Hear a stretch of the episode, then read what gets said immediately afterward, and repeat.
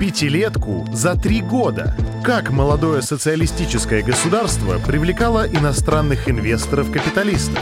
Благодаря чему всего за 10 лет Москве удалось не просто практически с нуля восстановить промышленность, но и выйти на лидирующие позиции в мировой экономике? И за счет чего в столице сформировалась особая рабочая культура? Об этом и не только рассказал научный сотрудник кафедры истории и философии Российского экономического университета имени Плеханова Станислав Рузанов. Это подкаст телеграм-канала «Экономика Москвы». И мы начинаем. Многие из нас каждый день ходят среди различных объектов, и даже многие не подозревают, да, с чем эти объекты связаны. Вот добрая часть архитектуры Москвы, она связана, сейчас это модно называть кластерами, да, но тогда таких слов не было. Это была попытка такого вот промышленного районирования города, то есть город формировался как таковой вокруг больших промышленных объектов, больших промышленных комплексов. У каждого этого комплекса была своя инфраструктура, свои традиции, свои какие-то даже опознавательные знаки. Даже спортивные клубы были свои.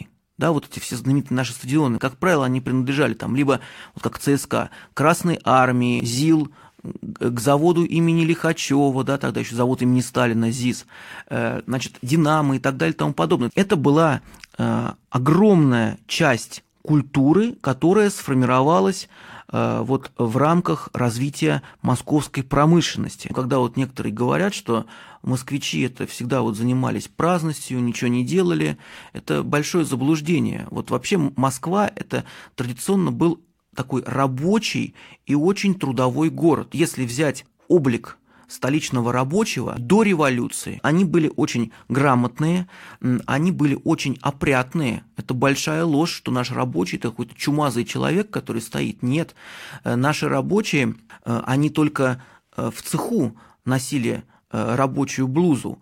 А вот, кстати говоря, в обыденной жизни у них не так было много времени до революции на обыденную жизнь, и вот в той бешеной гонке 30-х годов, но они носили пиджак, галстук, чистую рубашку. Отсюда вот эта культура домов культуры для рабочих. Вот эти вот наши знаменитые заводы, ведь это не просто коробку строили, да? Все наши московские заводы, это были по большому счету произведения искусства. То есть это не коробка какая-то, где человек там задыхается, нет. Там был сектор для отдыха. Там обязательно был сектор для культурно-массовой части. Кроме того, строились ДК целые, да, то есть дома культуры для рабочих, строились санатории, строилась огромная инфраструктура для человека. То есть человек, это очень ведь важно, человек должен ощущать себя частью своего государства, он должен быть субъектом. У них была своя определенная культура. Свое начало ведь она берет в совершенно тяжелейшие годы. Это годы, когда после Первой мировой войны, после 2 революций, после в условиях гражданской войны промышленности как таковой не существовало, да, все рухнуло, заводы были разрушены, они стояли.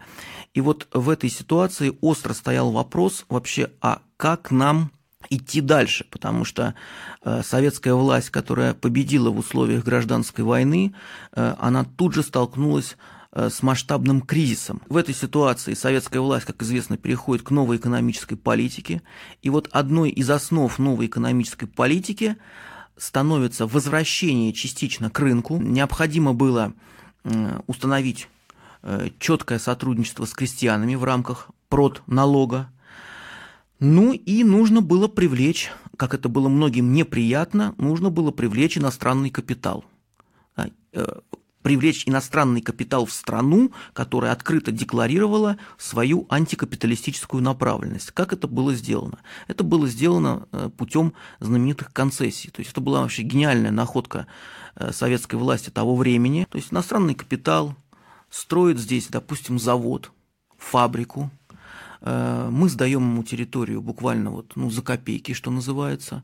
Он разворачивается здесь, извлекает прибыль, а потом, согласно договору, он уходит, что называется, с нашей территории, с нашего рынка, но нам остается то, что мы построить в тех условиях не можем. Таким образом была создана, по сути дела, база для будущей индустрии. Это позволило к концу 30-х годов Советскому Союзу выйти на вторые позиции в мире и на первые позиции в Европе, чего, кстати говоря, у Российской империи на 1913 год никогда не было, потому что Российская империя занимала где-то 5-е место в доле мировой экономики, и это, конечно, дало свои результаты. Каким путем это было достигнуто? Это, конечно же, было достигнуто путем колоссального напряжения экономических сил, то есть перекачивания средств из деревни в город. Это было достигнуто путем перекачивания не только средств, но и человеческого материала, потому что огромная масса крестьян становилась рабочим классом. Фактически вот в этих чрезвычайных условиях зарождался и обогащался, я бы сказал, потому что он традиционно был достаточно сильный рабочий класс Москвы. И, кстати говоря, ведь удивительно, что в Москве, вот когда в годы НЭПа началось оживление промышленности, затем это был старт для советской индустриализации, ведь даже застройка была очень интересна. В первые годы этого старта грандиозного мы не найдем одинаковых рабочих районов. То есть они все были, они сейчас вообще все, кстати говоря, внесены московским правительством в разряд памятников архитектуры. Вот на Пролетарке, в районе Белорусского вокзала, то есть строились такие рабочие кварталы, где люди, кстати говоря, знали друг друга, беды, невзгоды и радости отмечали коллективно. Каждый двор на ночь закрывался на ворота. Это была особая культура, в том числе человеческого общежития. Это, кстати говоря, очень важно, потому что иногда мы зачастую не знаем, кто наши соседи сегодня. А тогда люди четко знали, с кем они живут, своих соседей, и с этого ведь и формируется для многих людей малая родина. Для кого-то малая родина – это деревня, да, а для кого-то это район, квартал с его жителями, с общей детской площадкой, с общей пожарной каланчой. Когда началась Великая Отечественная война, рабочий класс Москвы-то ответил ополчением. Как правило, тех, которые работали на заводах, их в добровольцы не принимали, потому что они здесь на заводах должны были работать.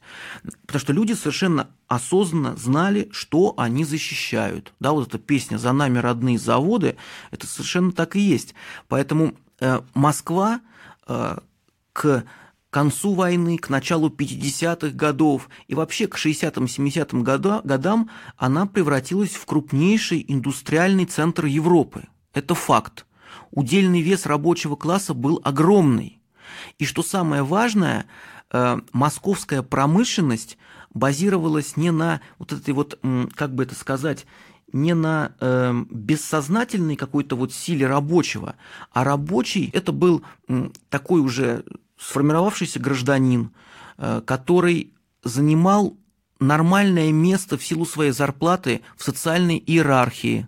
Вот отсюда даже родилось, у нас есть комедии, типа «Афони», помните, где зачем у меня зарплата такая высокая, что я буду, затем мне идти в начальники, чтобы у меня еще ответственность была, да, это к сожалению, другая сторона медали.